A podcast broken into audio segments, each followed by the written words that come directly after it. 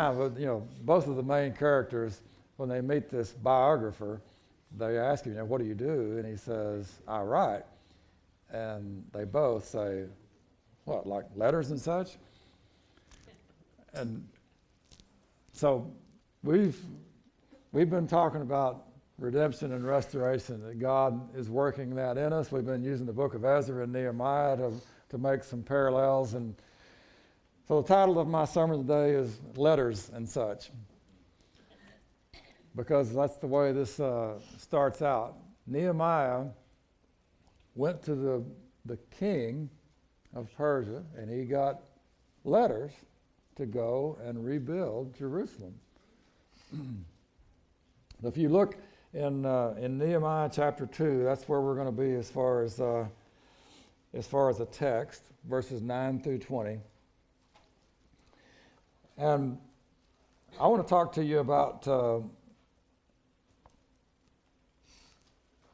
in the kingdom, we need to be operating in God's authority. If we want to be successful in doing kingdom business, and we ought to be about kingdom business, amen? if we want to be successful, we need to be operating in God's authority, not in our own, and not in some kind of confusion. We need to have clarity and know what we're doing and why we're able to do it. And then we ought to be operating in restoration because that's, that's God's heart. And those are the two points I'm going to make today. And we got a bunch of scriptures, a bunch of things to go along with. But those two points, we're going to operate in God's authority. We're going to operate in His restoration. so let's uh, look at uh, Nehemiah 2.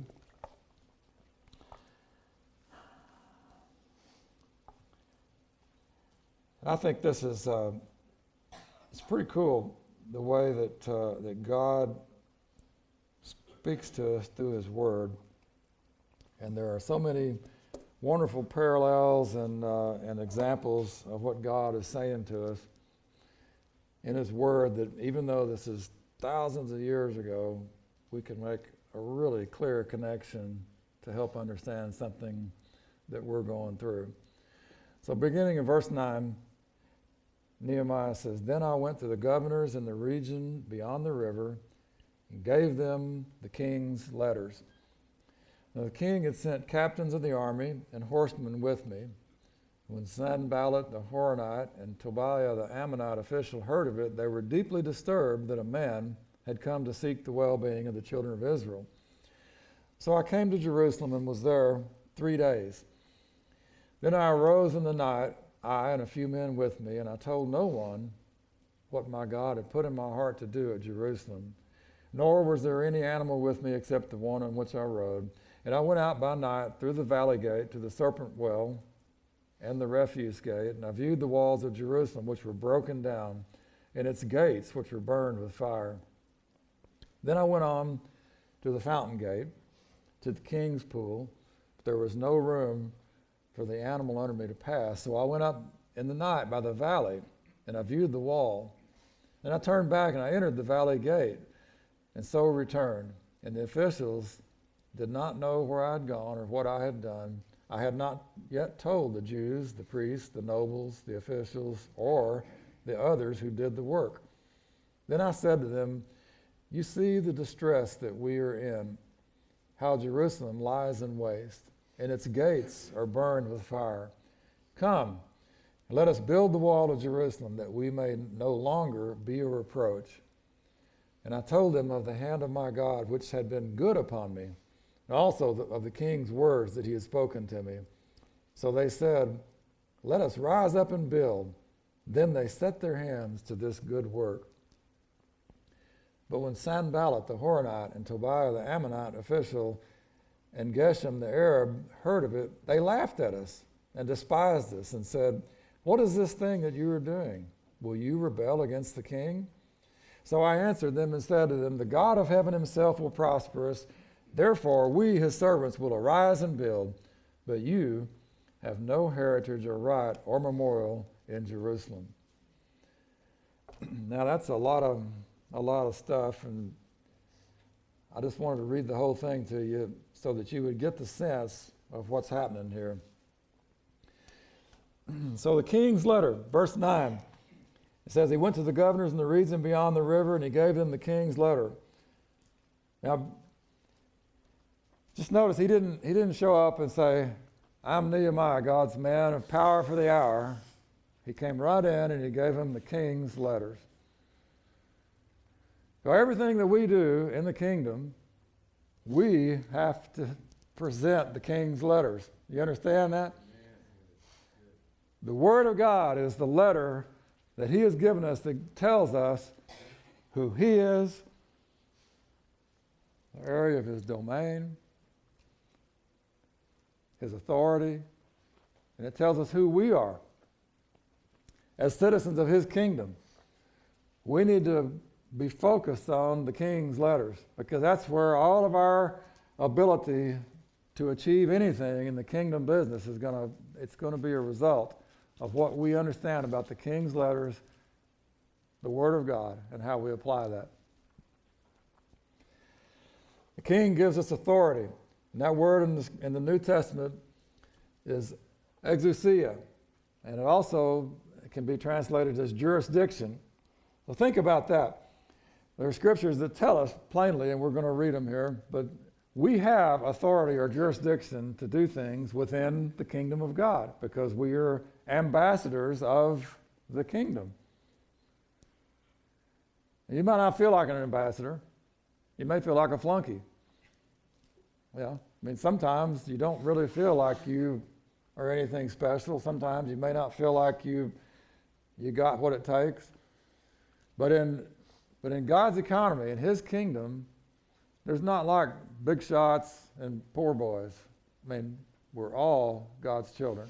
We are all God's sons and daughters.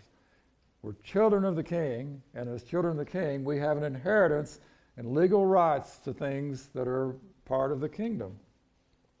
Jesus, speaking in the Great Commission, Matthew 28, says, All authority, that's exousia, has been given to me in heaven and earth. Go therefore and make disciples of all nations, baptizing them in the name of the Father and the Son and the Holy Spirit teaching them to observe all things that I have commanded you, and lo, I'm with you always, even to the end of the age. Amen.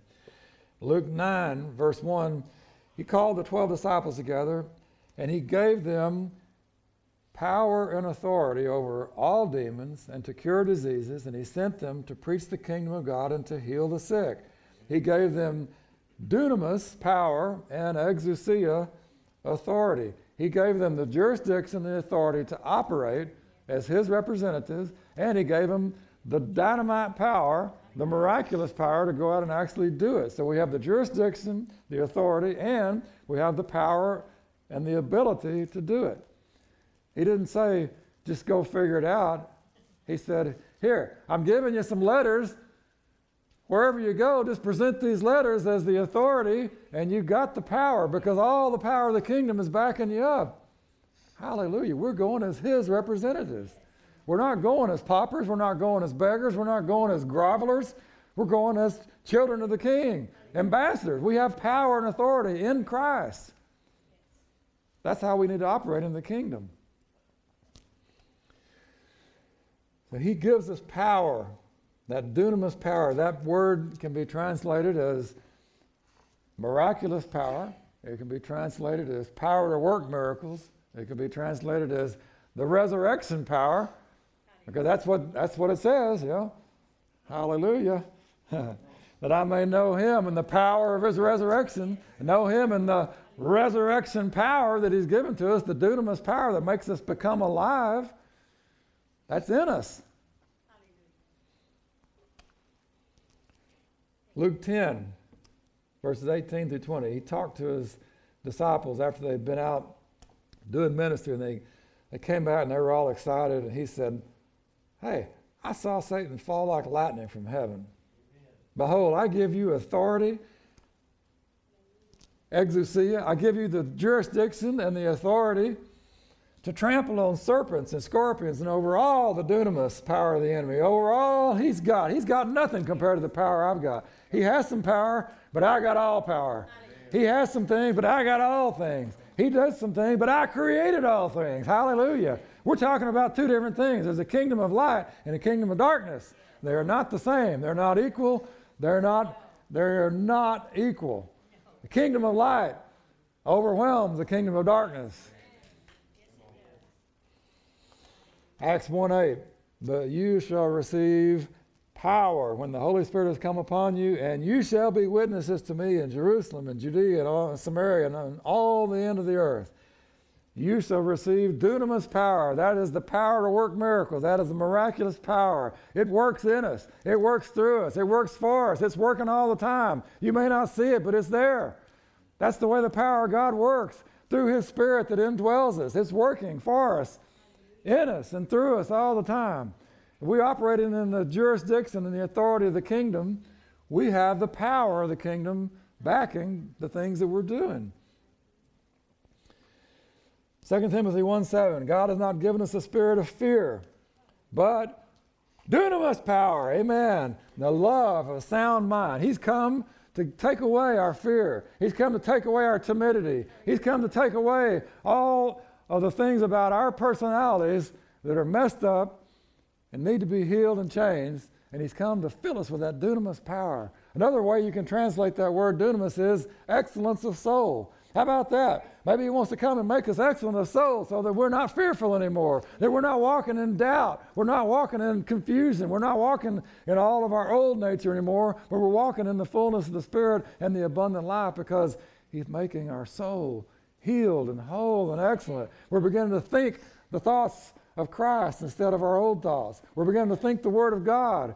We're renewing our mind because that's what He's doing in us. If we are believers and we're pursuing Him, that's what He's doing in us. Amen. Now, you'll notice anytime you go through some victory in the kingdom, the enemy resists. You always get some resistance.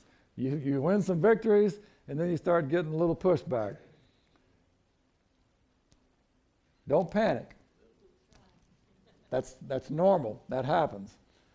Don't panic. Just, just keep moving forward. Keep pressing into who you are.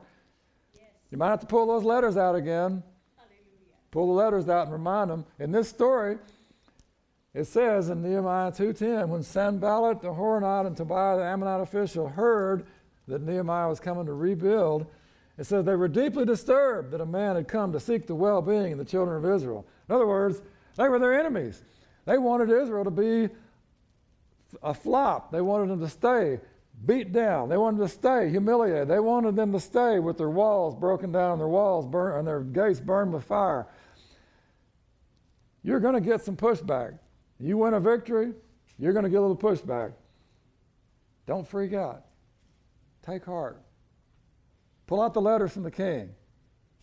Start looking at it. Let, those, let the word of God begin to change your heart and mind so that, that you begin to understand hey i've got some i got some challenges but that's okay don't give up don't give up don't get discouraged so as an example in the word of god acts 16 paul who you know he's like the greatest missionary apostle preacher you know guy of all time everybody acknowledges that paul had it going on chapter 16 of the book of acts he gets this vision about going into Macedonia.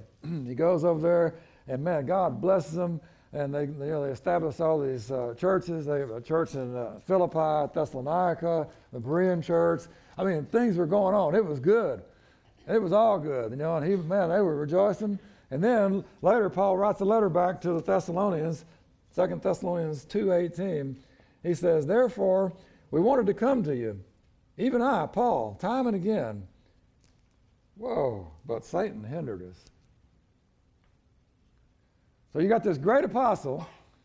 He's done this great work, all this building of churches, establishing of churches, and he said, I want to come back to you, but Satan hindered us. That word hindered in the, in the original language, it means he cut across the road so that it would be difficult to pass.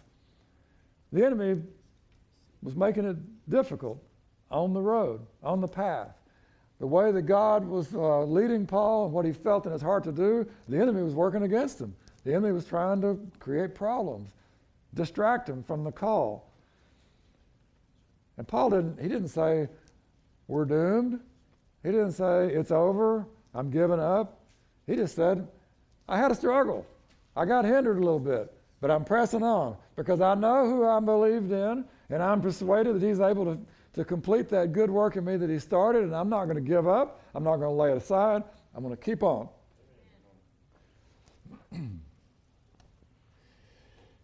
so, victories and then resistance. But if we're operating in the kingdom the way that we ought to be, operating in the authority of the king, operating in restoration, which is what the king's heart is all about, you know, God, God is all about redemption right from the very beginning. When Adam and Eve sinned, he immediately began talking about redemption. Uh, and when you get to the very end, all the way through the book of Revelation, it's all about redemption. It's all about, about what he is doing in us. And then, you know, the whole Word of God is about who God is, how we relate to Him as people, and that He wants to restore what we lost in the beginning. And it all happens through Jesus, what He did on the cross. That's how all the restoration happens. The first thing Nehemiah did when he got back there to see about restoring Jerusalem is he surveyed the damage. Says he rode at night through the ruins and the rubble to see with his own eyes what had happened. I mean, he'd heard about it. That's how, he, that's how this whole thing came about. His a brother came to him when he was the cupbearer to the king and said, Man, you know, it's bad in Jerusalem. The walls are down, the gates are burned with fire, people are in distress. It's, it's not good. And Nehemiah wanted to see it with his own eyes, though. And he got out there and he, and, he, and he surveyed it all. He didn't tell anybody what was in his heart. He just went out there and started looking at it. I want to encourage you when God puts something in your heart, get a, get a survey of all that's going to be required to accomplish what He's put in your heart. You may not understand it all, but go and put your eyes on it. If God's called you to do some children's ministry, go see where the children are. Go see what the children do. If God's called you to a certain thing, then go, go get your eyes on it and see what it really looks like in real life. Don't just take someone's word for it. Wow, what a, what a life changing thing for me when uh, I decided that I was going to take on working with kids.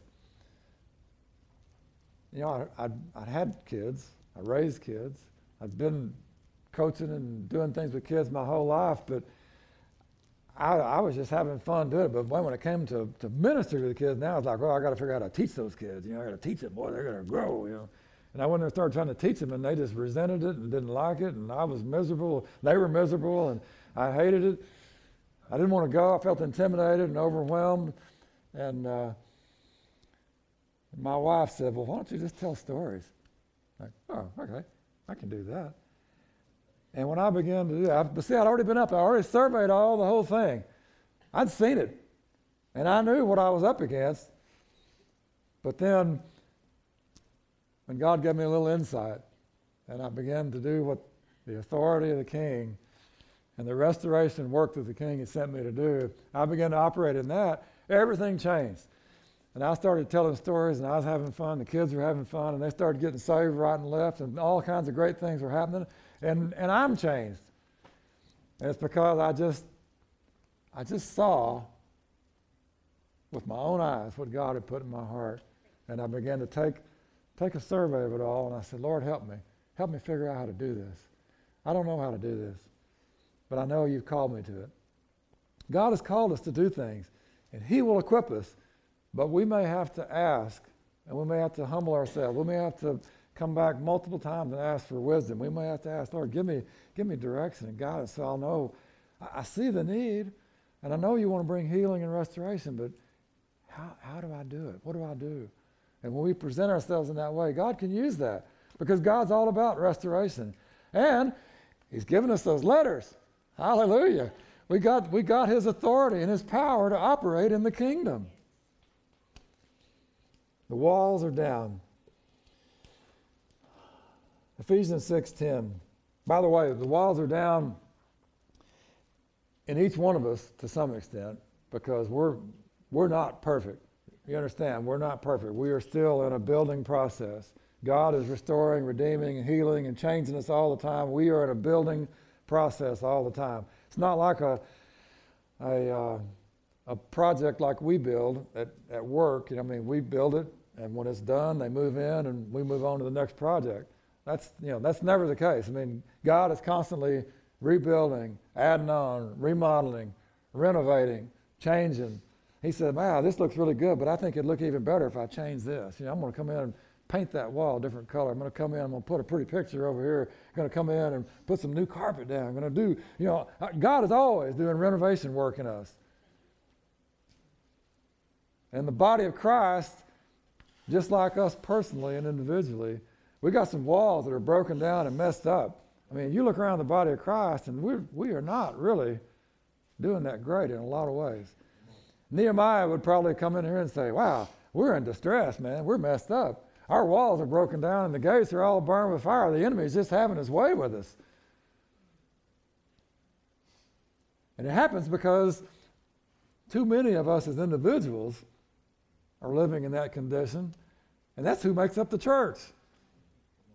We need pastors and teachers and leaders who will, who will model and show what this is supposed to look like. Instead of, you know, instead of just talking about it, we need to see how you live it. Get your eyes on it and see it in real life. It's not the same as, as just talking about theory. You know, theory is, is okay, but real life, it's totally different. Real life, when you've lived it and walked it, you can tell someone else how to live it and walk it. Sometimes the real life stuff is painful. And the only way you can live and walk it so you can show other people how to live and walk it is to walk through those painful times. Nehemiah, when he heard what was going on in Jerusalem, he wept and he fasted and he prayed for days. And then he, he risked his literal life by going to the king with a sad face so that he could make his, make his plea to the king.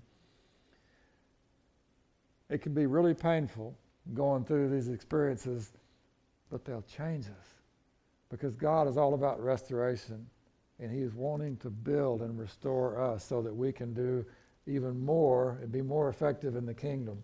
Ephesians 6:10 Finally, my brethren, be strong in the Lord. That word comes from a root that is similar to dunamis. Be strong in the Lord and in the power, that means strength, of his might or ability. Put on the whole armor of God that you may be able to stand against the wiles of the devil. For we do not wrestle against flesh and blood but against principalities and powers, against the rulers of darkness of this age, against spiritual hosts of wickedness in the heavenly places. Therefore, take up the whole armor of God, that you may be able to withstand in the evil day.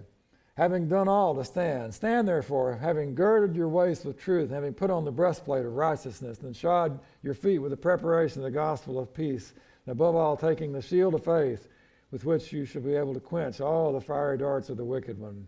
And take the helmet of salvation and the sword of the Spirit, which is the Word of God, praying always with all prayer and supplication in the Spirit, being watchful of this in with all perseverance and supplication for all saints. 2 Thessalonians 3 3, but the Lord is faithful, who will establish you and guard you from the evil one. We need to have some walls up in our lives. Not walls that hold people out, but that hold the enemy out. We don't want to just be open to anybody to just come tromping right into our, our dwelling, who we are. And if we don't have some walls, some protection, we just make ourselves available. I mean, the enemy can just walk right in there and just begin to have his way. That's what was happening in Jerusalem. That's what happened. That's why Nehemiah wanted to build the wall. They didn't have any security. There was no way to keep the enemy out. And all these surrounding nations that were against them and did not want to see them prosper and do well, they could just come right in. They could, they could do things. And I would say to you that the enemy does that to us the same way. He does that to the body of Christ. He does it to local churches. He comes in. Sometimes it's, it's by getting you to kind of compromise the truth a little bit. You, you, you hadn't got the letters from the king out recently, and you start compromising on the truth, and then you start thinking the wrong things, and then the enemy can just kind of direct you and have his way with you. You're not operating in the authority and the power in the kingdom like you should. The church has compromised on so many truths and so many things in the effort to be seeker sensitive and uh, appealing to more and more people. You know, we've, we've strayed from some of the very basics of Christianity. And, you know, God forgive us. We, we need to repent. As, a, as His people, we need to repent and stand for truth. We need to stand for truth. And I don't mean, you know, we need to go out and, and fight with people. I don't want to I don't want to talk about controversial things, but we're going to preach and teach the word of God. We're going to believe what God says. The, the, the world, the media, and politicians and all kinds of activists will tell you stuff, but we need to be focused on the truth of God's word. And we always need to go back to the truth of God's word because if you deviate from the truth, you have no baseline. You're just, you're just out there. If Nehemiah had gone back to Jerusalem and said, hey guys, let's, uh, I got an idea. How about we build something? They'd probably all just looked at him and said, who are you, dude? And all the, all the enemies would have looked at him and said, you, you don't have the authority to do this. But Nehemiah came in and he said, I got some letters here from the king. Gives me the authority. I have jurisdiction and I have backing, I have power from the king. He's given me letters here that say I can do the work. And oh, and by the way, he said he's going to pay for it. And he said he's got a letter right here that says that the, the guy who cuts all the trees in the king's forest over there, they're going to give me all the timber I want. They're going to give me all the stones that I need. They're going to give me all the materials that I need. And they're not even going to tax us. He's going to pay for it all. I mean, he had, he had letters from the king. But if we have walls in our life that protect us, and it's the Word of God, folks. We've got letters from the King. It's the Word of God that gives us the ability to keep the enemy out so that he didn't come in and infiltrate our mind and feed us a bunch of lies and get us all confused. We need to have a clear understanding what God's Word says. The gates are burned with fire. So that's gates always speak about authority. They also speak about limiting activities of in and out. You know, I mean, just think about that. If you if you have your home surrounded with a fence, but you don't have the whole fence built, you got a gap, people can still just come right in and out, anybody that wants to. You put a gate on that fence, now you can control who comes in and out. And we have laws. Huh, think about that. We have laws in the kingdom too. If you got a gate up, people know that that really is an indication I'm not supposed to go through a closed gate. If you live in the country and you got your gate closed, people that know, they know they're not really supposed to open a closed gate and go down that driveway. If you don't have a gate, you're wide open. But if you got a gate, you, you can control what comes in and what goes out, comes in and goes out. Matthew 7. Jesus talking, he said, Enter by the narrow gate, for wide is the gate and broad is the way that leads to destruction, and there are many who go in by it. Because narrow is the gate and difficult is the way which leads to life, and there are few who find it. There are gates. You know, you can go down the you can go down the wide one that's filled with all the people that are just doing whatever, or you can get on the narrow path that leads to the gate of life. And you can let people come in, in and out. and You can just fill your mind with, you know, with pornography and junk and all the stuff on TV and movies. And you can listen to all the hate speech and, you know, you can fill your mind with all that stuff. Just open your gates up. Let it come in and see what you get. You're going to be miserable. You're going to be, you're going to be filled with all kinds of stuff that causes you grief and problems.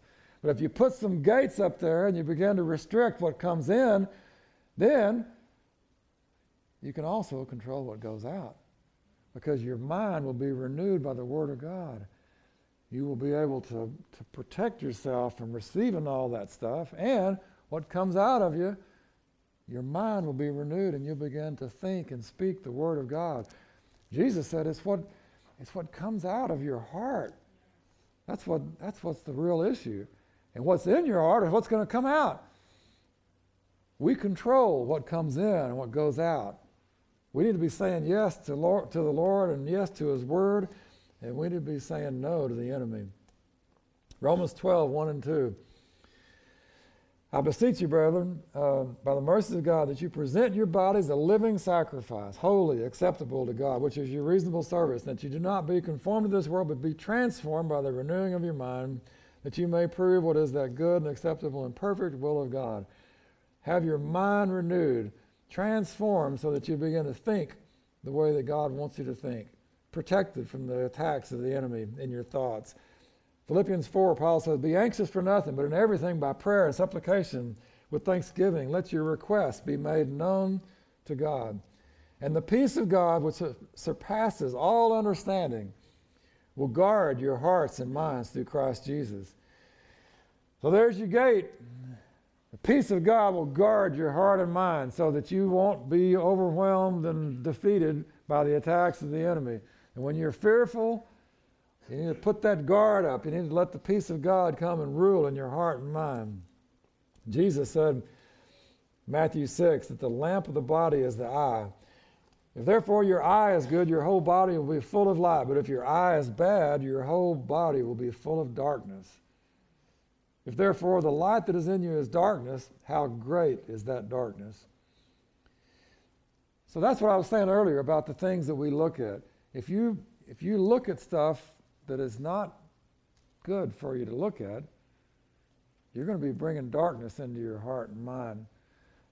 And I, you know, I'm sorry, but once you see something, you, do, you really just can't unsee it. Once you hear something, you can't unhear it. And once you say something, you can't unsay it. So it's really important that we, that we guard what we take in, that we have a, a healthy gate up to protect us, to limit what comes in and out. If we're, if we're bringing the right stuff in, we're going to have the right stuff to go back out. If you bring in wickedness, that's probably what's going to come back out of you. If you're bringing in uh, God's peace and love and joy, that's what's going to come back out of you. That's what's going to be filling your heart. That's what's going to be in you. What's in you is what comes out of you. Revelations 3, Jesus talking to the church of the Laodiceans, and he says, I know your works, that you're neither cold nor hot. I wish you could be cold or hot, but because you're lukewarm and you're neither cold nor hot, I'm going to just vomit you out of my mouth. Yikes. That doesn't sound good at all. To have God saying he's going to vomit you out of his mouth. Because you say, I'm rich and I've become wealthy and I don't have need of anything. And you don't know that you're wretched and you're miserable and you're poor and you're blind and you're naked. But I counsel you to buy gold from me, refined in the fire, that you may be rich, white garments that you may be clothed, that the shame of your nakedness may not be revealed and to anoint your eyes with eye salve, that you may see. As many as I love, I rebuke and chasten. Therefore, be zealous and repent. Behold, I stand at the door and knock. If anyone hears my voice and opens the door, I'll come into him and dine with him and he with me. And to him who overcomes, I will grant to sit with me on my throne, as I also overcame and sat down with my Father on his throne. He who has ear to ear, let him hear what the Spirit says to the churches. So, Jesus is saying, you think you got it all figured out, but you really don't. You think you're wealthy, but you're poor. You think you're all dressed up nice and pretty, but you're just wearing a bunch of rags.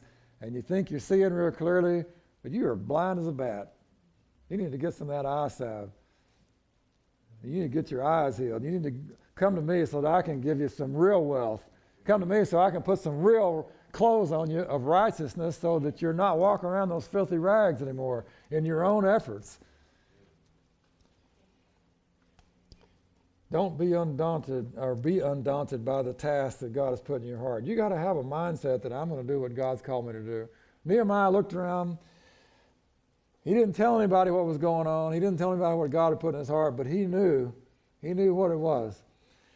And again in Revelation 3, Jesus talking to the church in Philadelphia, he says, These things says he who is holy, he who is true, he who has the key of David, he who opens, no one shuts, and shuts, and no one opens. I know your works. See, I set before you an open door, and no one can shut it. For you have a little strength, and you've kept my word, and you have not denied my name. What he's saying is you you know, you're making an effort. I mean, you're still in the game. You hadn't gone to the sidelines and just, you know, taken your taking your clothes off and gone to the dressing room. You're still in the game. That's what he wants. He wants us to be in the game. He wants us to be in the process all the time. The process is that we're coming to him daily and saying, Here I am. You know, I'm not perfect. I got problems. Here I am. Show me. Lead me. Help me. I want to operate in the kingdom the way that, that I'm supposed to. I know that your word says I am this. The devil tells me I'm this, but your word says I'm this, so help me. It's a struggle every day, but we got to stay in the process. If we stay in the process, we can be victorious the way that we're supposed to be. If you pull out, then you're not going to be victorious. You're going to get you're going to get discouraged and you're just going to end up on the sidelines, and that's not a good place. You need to rise up, be God's people, rise up and build. Nehemiah said, You see the distress that we are in. Notice he didn't say that you are in. He put himself right in there with them and said, We're in this distress. You know, we've all got struggles and problems. Just because the guy's up here on the platform doesn't mean he doesn't have problems. Testify, I got my share of problems. I've had problems, I got problems, I'm going to have problems. But Paul said, I have been delivered, I'm being delivered and I'm yet going to be delivered. You know, that's the, that's the deal. we got to stay in the process. If you're in the process, you're going to be victorious. You got to stay in the process. Rise up and build so that we may no longer be a reproach. The body of Christ right now in the, in the world, you know, we, we really are kind of in a place of reproach to a lot of people. I mean, the media talks bad about church. Uh, you know, we've had politicians that say really bad things about Christians and the church. We've got all kinds of things, and you know, and some of what they're saying is true because we have we have failed to be who we ought to be as the body of Christ.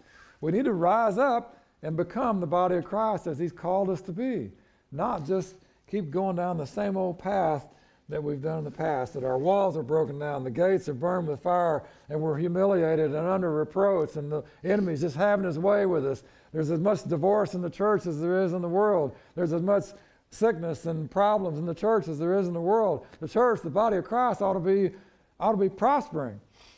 If we were doing the things that God has called us to do, we would be sh- shining God's light and love. And everybody would look at us and they'd say, Those people are different. I don't know what it is, but they're different. I want what they got. Right now, they look at us and they say, I don't want what they got, no different than what I got. The body of Christ needs to rise up and be who we've been called to be.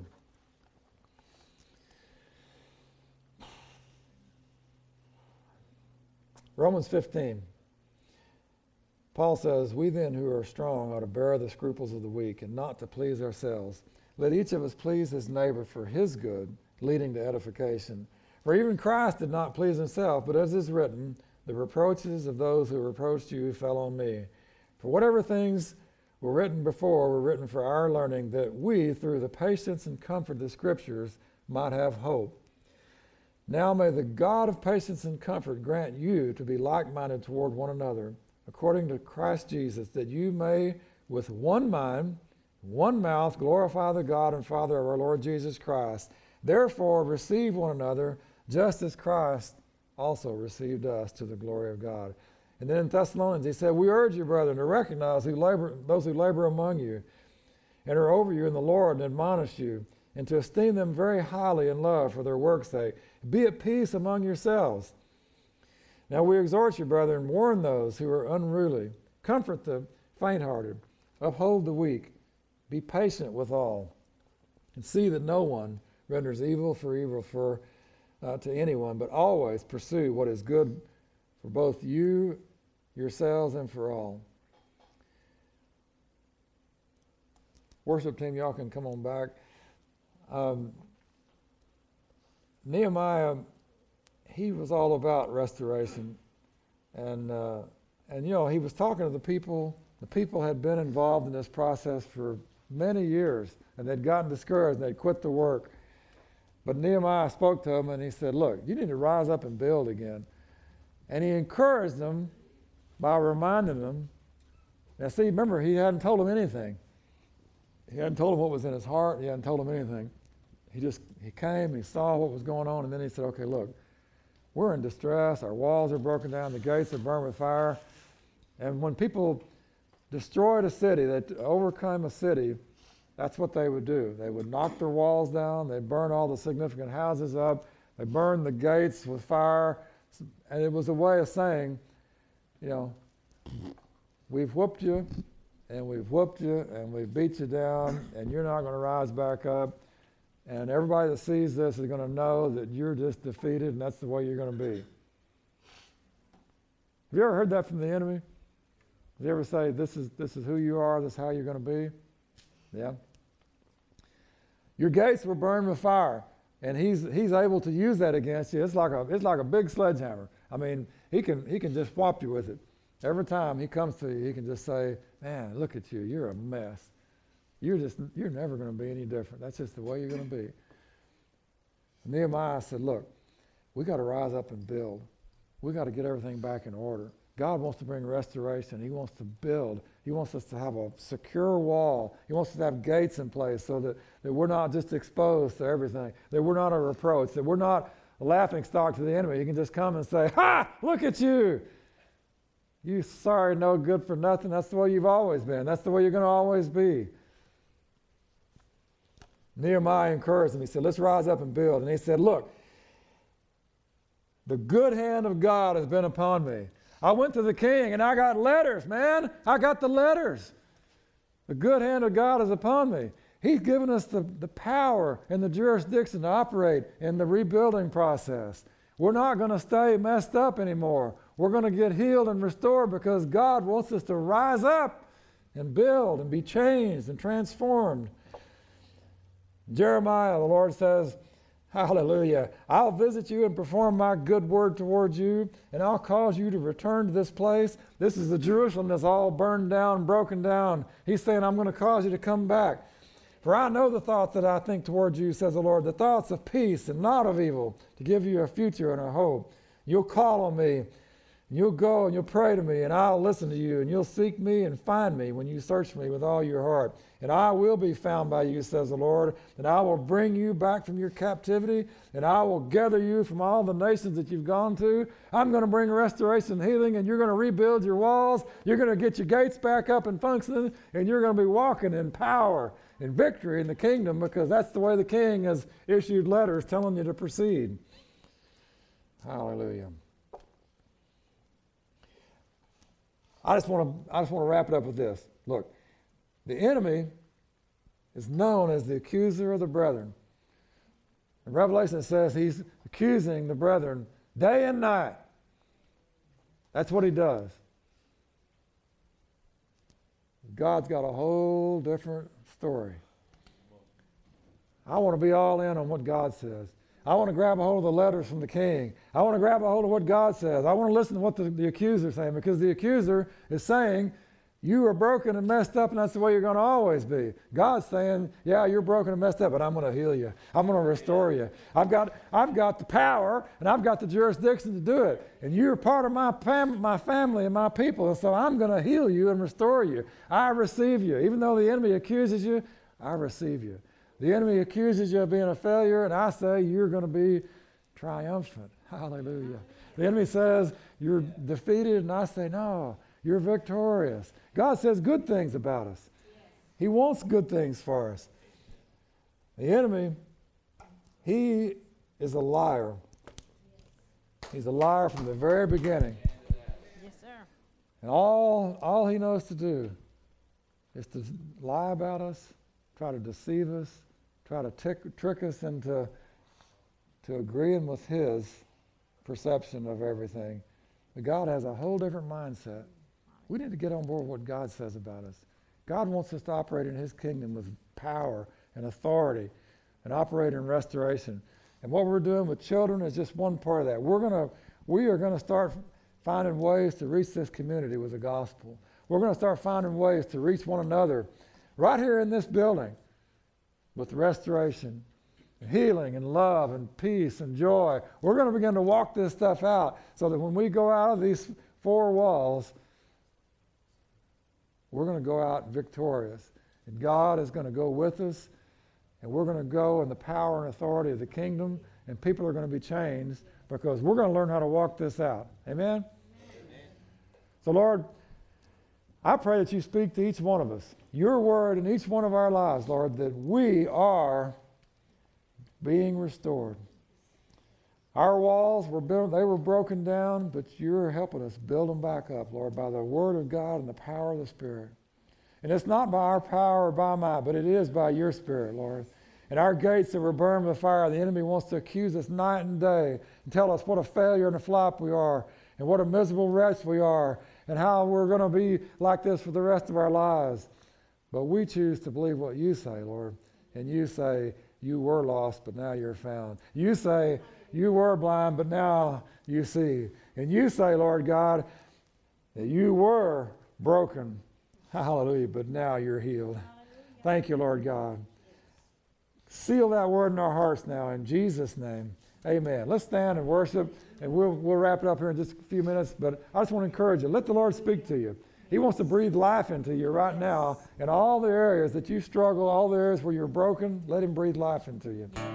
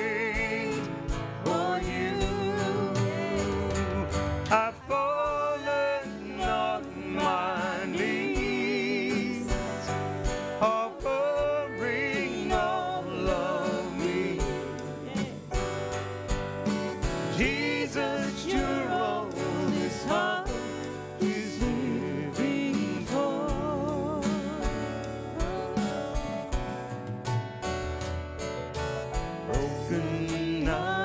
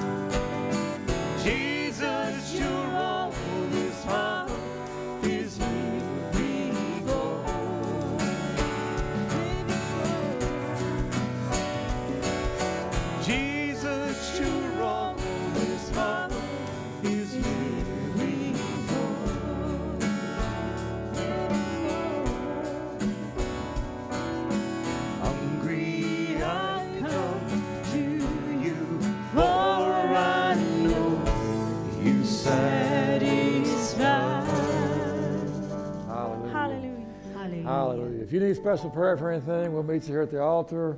Uh, we're going to keep singing and worshiping. I just invite you to come, and uh, if you want a special prayer, we'll anoint you with all or whatever you need.